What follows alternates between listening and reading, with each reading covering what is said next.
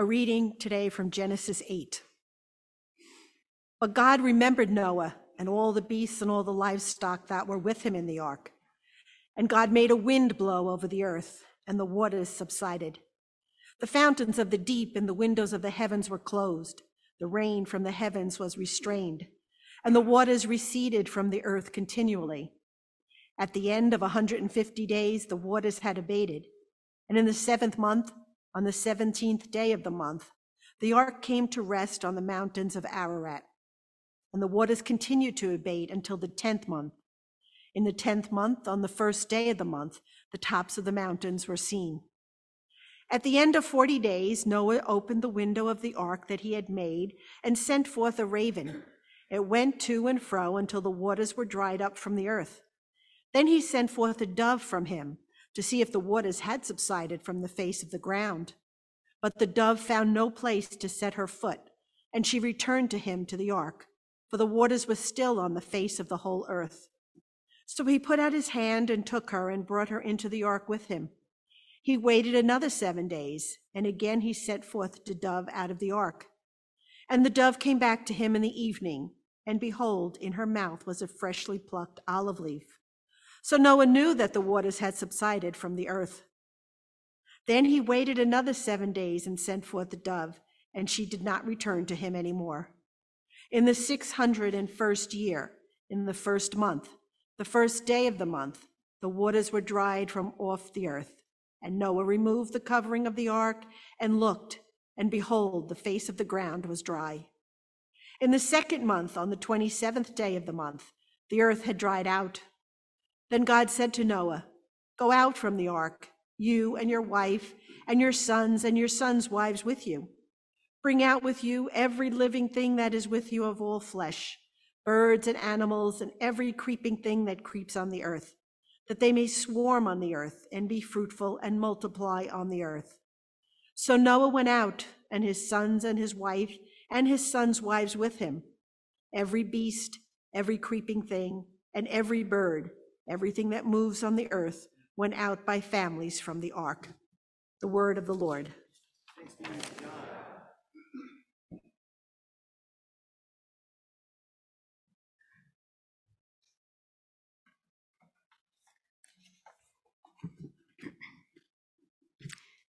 Genesis 8, 20 and 9, 17 to 17. Then Noah built an altar to the Lord and took some of every uh, clean animal and some of every clean bird and offered burnt offerings on the altar. And then the Lord smelled the pleasing aroma. The Lord said to in his heart, I will never again curse the ground because of man, for the intention of man's heart is evil from his youth. Neither I will ever again strike down every living creature as I have done. While the earth remains um, seed time and harvest, cold and heat, summer and winter, day and night shall not cease. And God blessed Noah and his sons and said to them, Be fruitful and multiply and fill the earth.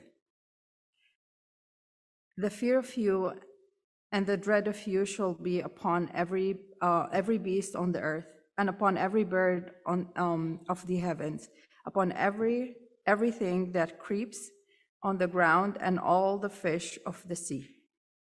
Into your hand they are delivered. Every moving thing that lives shall be food for you. And as I gave you the green plants, I give you everything. But you shall not eat flesh with its life, that is, its blood. And for your um, lifeblood, I will require a reckoning. From every beast, I will require it, and from man. From his fellow man, I will require a reckoning for um, the life of man. Whoever shed the blood of man, by man shall his blood be shed. For God made man in his own image. And you, be fruitful and multiply, increase greatly on the earth and multiply in it. Then God said to Noah and to his sons with him, Behold, I establish my covenant with you and your offspring after you and with every living creature that is with you, the birds, the livestock, and every beast um, of the earth with you, as, as many as came out of the ark. It is for every beast of the earth. I establish my covenant with you that never again shall be um, shall all flesh be cut off by the waters of the flood, and never again shall there be flood to destroy the earth. And God said, This is the sign of the covenant that I make between me and you and every living creature that is with you. For all uh, future generations, I have set my, um, uh, my bow in the cloud, and it shall be a sign of the covenant between me and the earth. When I bring clouds over the earth and the bow is seen in the clouds, I will remember my covenant that is between me and you and every living creature of all flesh. And the waters should never again become a flood to destroy all flesh. When the bow is in the clouds, I will see it and remember the everlasting covenant between God and every living creature of all flesh that is on the earth. God said to Noah, This is the sign of the covenant that I have established between me and all flesh that is on the earth. The word of the Lord.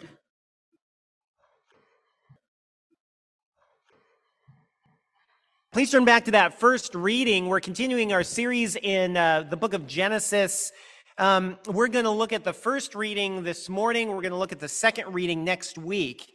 Um, so this is the second installment of uh, Noah and the Ark. Let me um, let me raise uh, a few questions as a way into it. Um, here at Emmanuel, we like to say uh, Emmanuel exists to see and describe and reflect the beauty of Jesus Christ for the flourishing of New York City. Um, uh, already, uh, Mary Beth uh, mentioned that Hope for New York uh, wants to see kind of comprehensive flourishing in our city. Um, and I think it's really, really helpful to ask the question what, do in, what in the world do we mean by that word, flourishing? And in particular, when you look out at our world, I mean, we live in a world with massive problems, right? There are massive examples of, of not flourishing, of, of chaos. Do you agree? Oh, there we go. It's nice to have a t- interaction. Love it. Um, yeah. And I suspect that every generation thinks that their generation is particularly chaotic. So maybe we're not all that unique, but nevertheless, we have to navigate the question how do we engage the particular chaos of our day and what does it look like to flourish? Um, and uh, I already mentioned Hope for New York is here today. Um, and Hope for New York wants to kind of mobilize the church to pursue flourishing and, and engage some of the biggest problems in our city. And it, it, it could bring up a question like, why should we bother? Because it's naive to think we're going to eradicate all the problems. What is it that we're trying to achieve? What is the flourishing that we're looking for?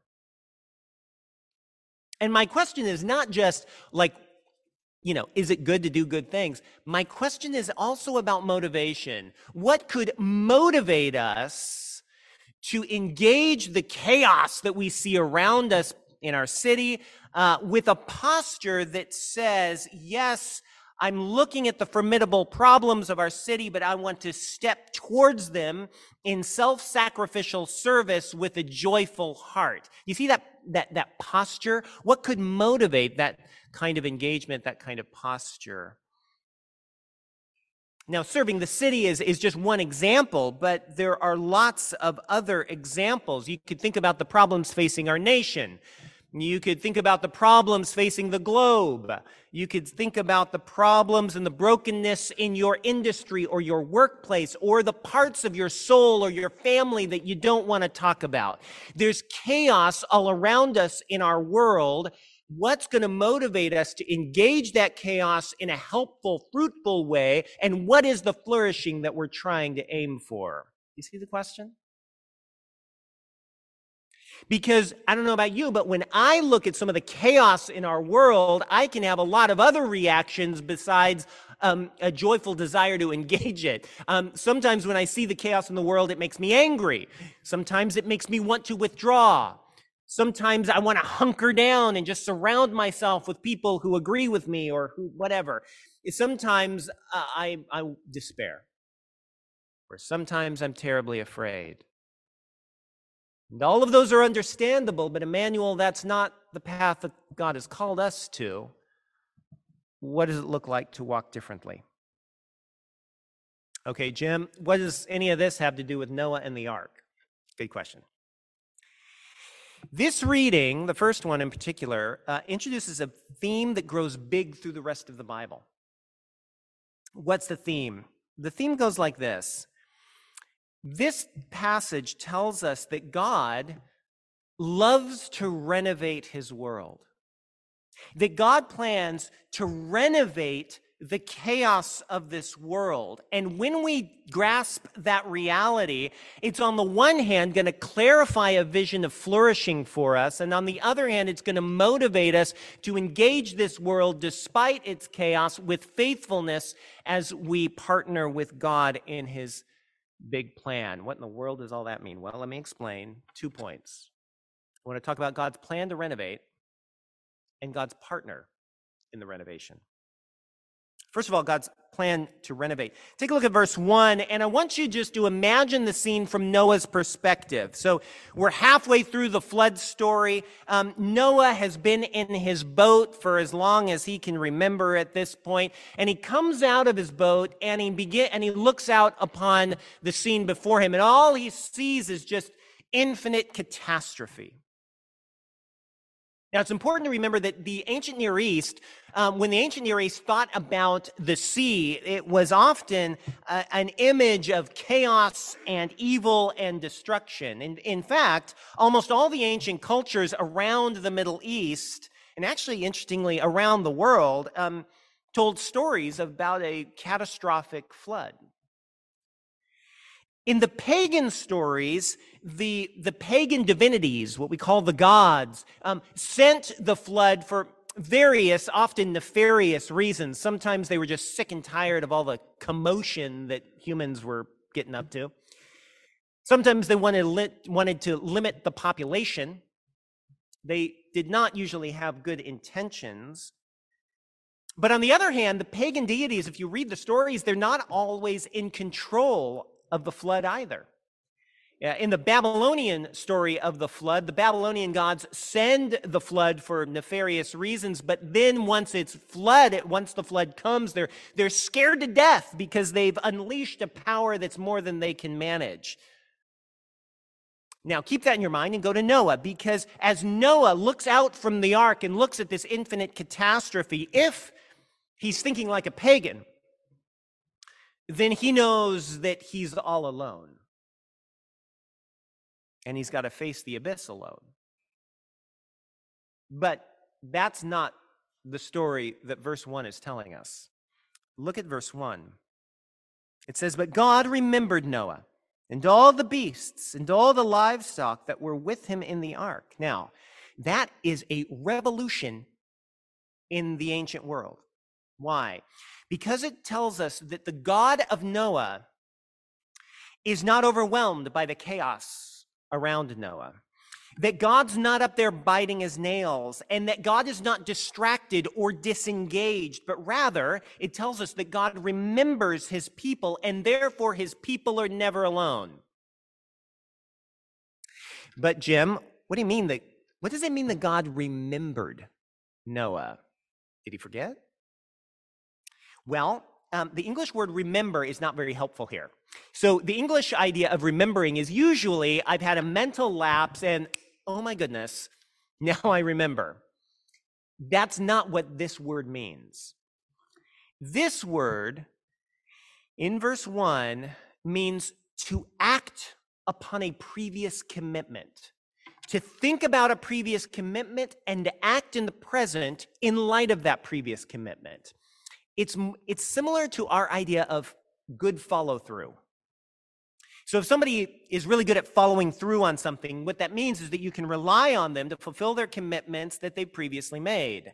And that's what God's doing here. So, two chapters before this, God spoke to Noah and God promised Noah that God was going to rescue Noah. And now God is remembering, that is to say, God is following through on that previous promise. And let me just pause here and think about your own heart, your own life. to what extent do you believe that God is bulletproof in following through on his promises in your life? and for the life of the world?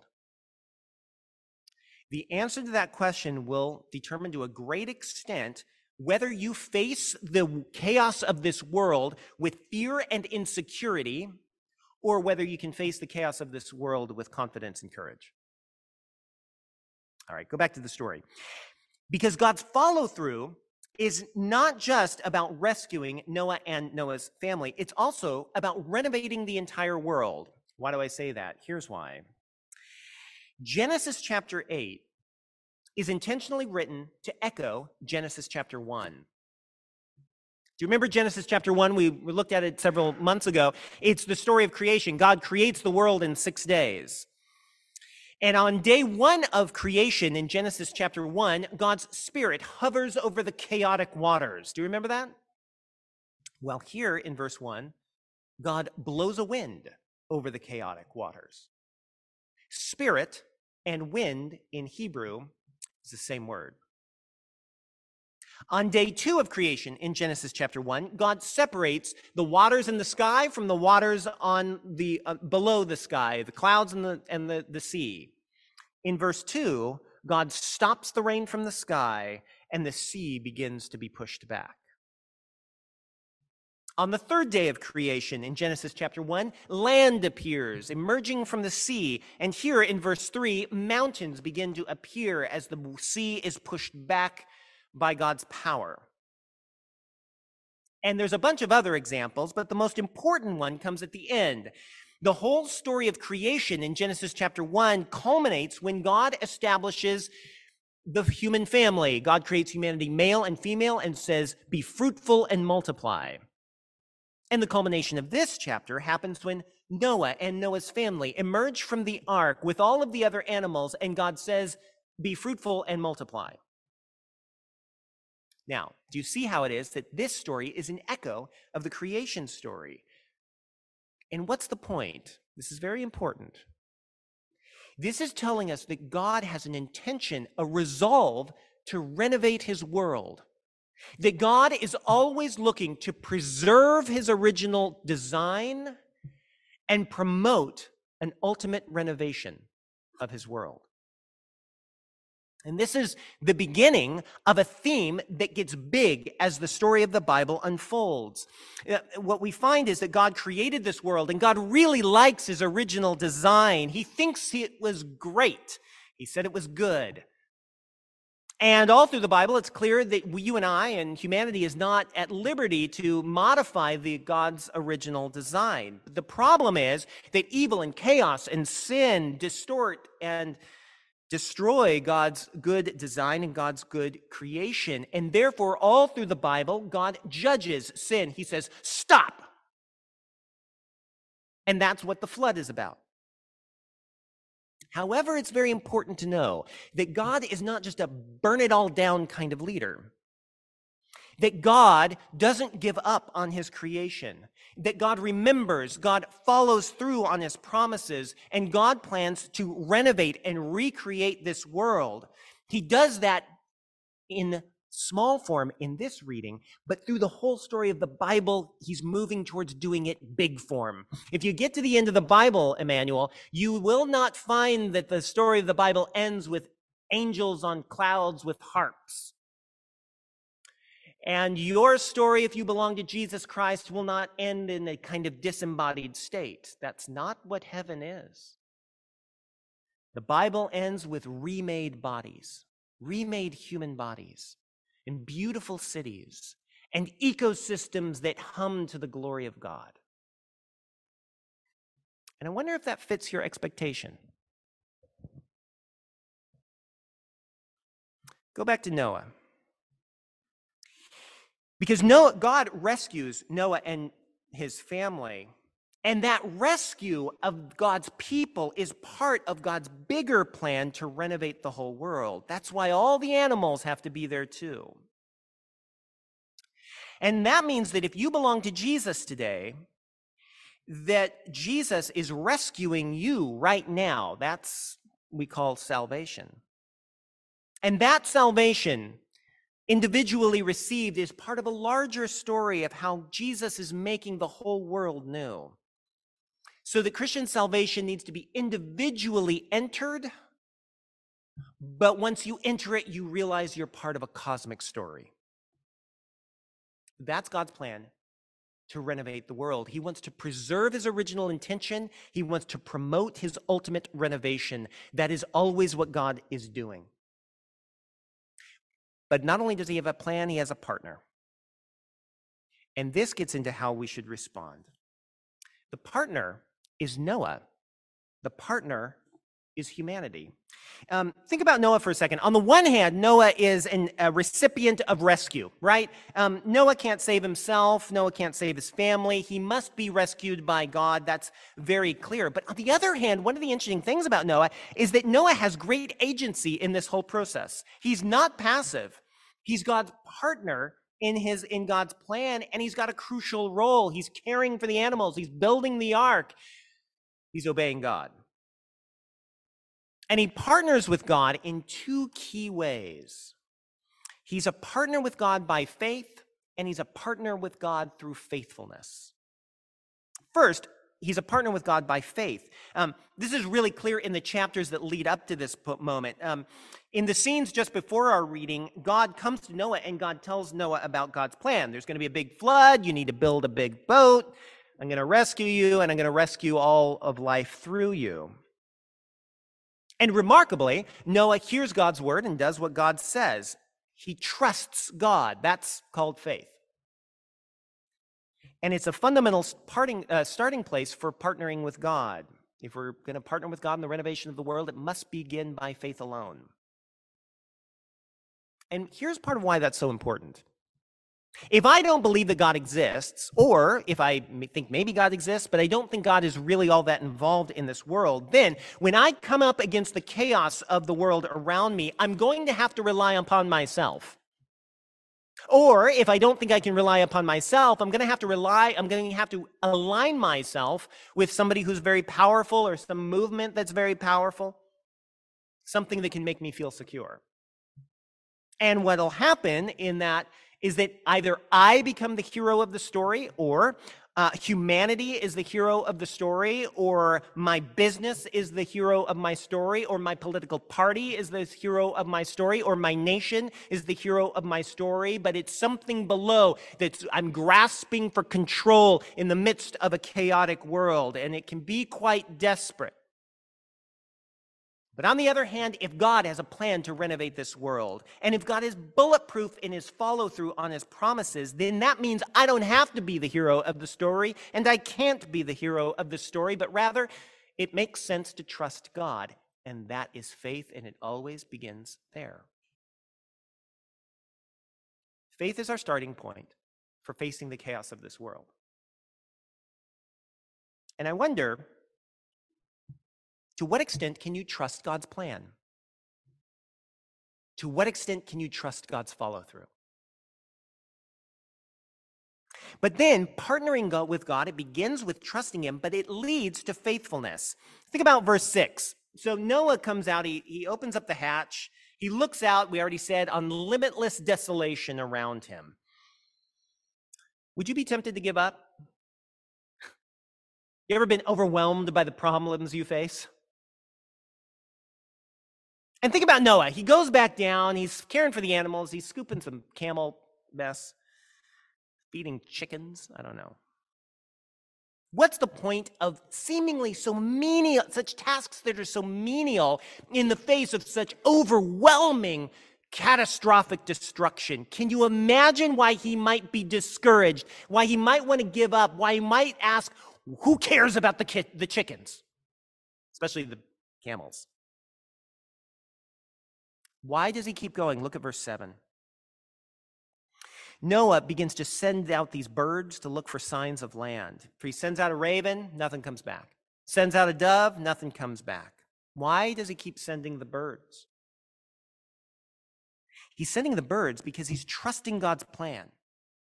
He's sending the birds because he's looking for God's follow through. He's sending the birds because he's taking practical steps, working out his faith in step by step obedience. It's called faithfulness. His actions are a mirror of God's actions. He's trying to preserve God's original design by taking care of the animals, and he's, he's promoting God's ultimate plan to renovate the world by sending out these birds looking for the sign of God's promise keeping. And that's faithfulness for, for us. We want to preserve all Christian ethics uh, will, will will include preserving God's original design and promoting God's ultimate renovation. Let me give you an example. Um, in uh, London, there's an organization, it's not just in London, but it's called A Rocha. I've mentioned it before in Canada. The uh, A Rocha in, in London, it's a Christian conservation organization. And one of the things that they did is they found in inner city London three acres that were, that was just wasteland. That's what they called it. They were able to purchase this land and they uh, had to remove uh, 54 tons of garbage from these three acres. And then they coordinated Christians throughout their city to begin working on transforming this uh, three acres into natural space. It, it's called Wolf Fields. And it's a little bit like a public park now. It's a little bit, it's actually a nature preserve. Uh, it's an educational center. It's a kind of oasis of natural beauty in the midst of inner city London. And they say that local doctors in the community uh, prescribe for their patients to go and spend time in Wolf Fields for mental health. Now, why in the world would the Christians of London go to all that expense and all that work? It's because they're like Noah. Their faith in God's promise has led to faithfulness in action. They believe that God's, God has a plan to renovate the world, and now they're taking active steps, little steps together to promote God's ultimate plan of restoration. That's what faithfulness looks like. And today in London, Wolf Fields is an outward and visible sign in the midst of the city of God's plan to make all things new. It's a little bit like the olive branch for Noah. Look at verse 9. The bird, third bird, finally brings back an olive branch. And can you just imagine the joy of that moment? Because that olive branch for Noah was an outward and visible sign that God's plan was unfolding and that God's follow through was real. Emmanuel, uh, when we face the chaos of this world, and when we face the chaos of this world, not with fear, not with resentment, not with withdrawal, but rather with faith in God's plan and faithfulness in action, you and I and all of us become signposts for the world that God's plan to renovate the world is unfolding. And that's true even when our actions in the moment feel small and insignificant and invisible. And so the question for us today is if we're going to live by faith and faithfulness, if we're going to preserve God's original design and promote his ultimate renovation, then how are we going to live by faith? Because when we live in this world, I look around the world and very often the chaos of this world seems more than I can bear. Sometimes the chaos of this world is so big and loud that it makes me doubt the reality of God's plan. And when that happens, fear goes up and faith goes down and faithfulness begins to falter. So, how can we be sure that God's plan of renovation is unfolding? Well, we have something better even than Noah we have Jesus Christ. The story of the flood was like a little tiny rehearsal, but the main event was Jesus Christ. And when Jesus came on the cross and through his resurrection, Jesus preserved God's original design by turning away the, God's judgment against sin and condemning sin in his flesh when he died upon the cross. He preserved God's original design, but in his resurrection, he purchased the ultimate renewal of all things. The renewal and renovation of creation began with Jesus' resurrected body. And so when you look at Jesus' historical resurrection from the dead, you get to see the main event. You get to see the beginning of the unfolding of God's ultimate plan to restore all things. And just like Noah took his family into the ark and saved both his family and the all of living creation, so Jesus Christ takes us into himself. When we trust him, he takes us into himself and he preserves us, he rescues us, and with us, he will redeem the whole world. So, Emmanuel, if you want to stand against the chaos of this world with faithfulness and courage, then you got to start by looking at Jesus.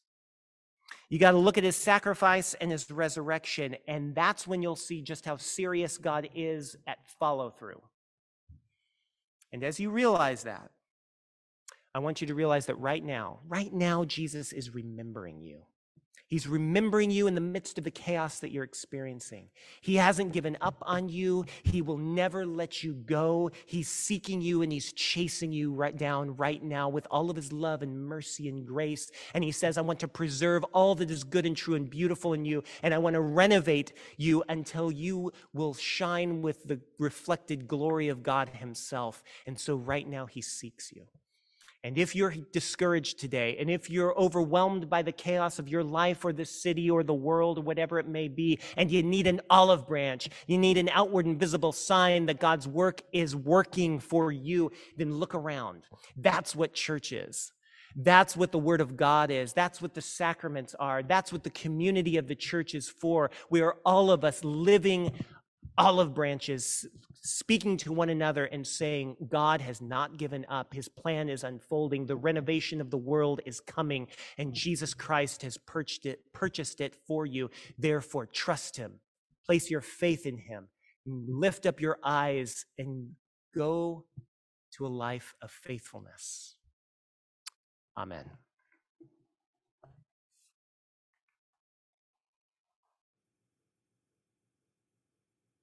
Hello, everyone. My name is Jim Salladin. I'm the rector here at Emmanuel Anglican Church.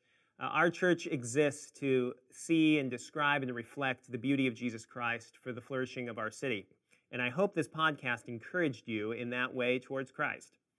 If you're here in New York City, we'd love to see you. Please join us on Sundays at 11 a.m. Generosity drives everything we do at Emmanuel. And if you'd like to contribute, please visit www.emmanuelanglicannyc.com slash give.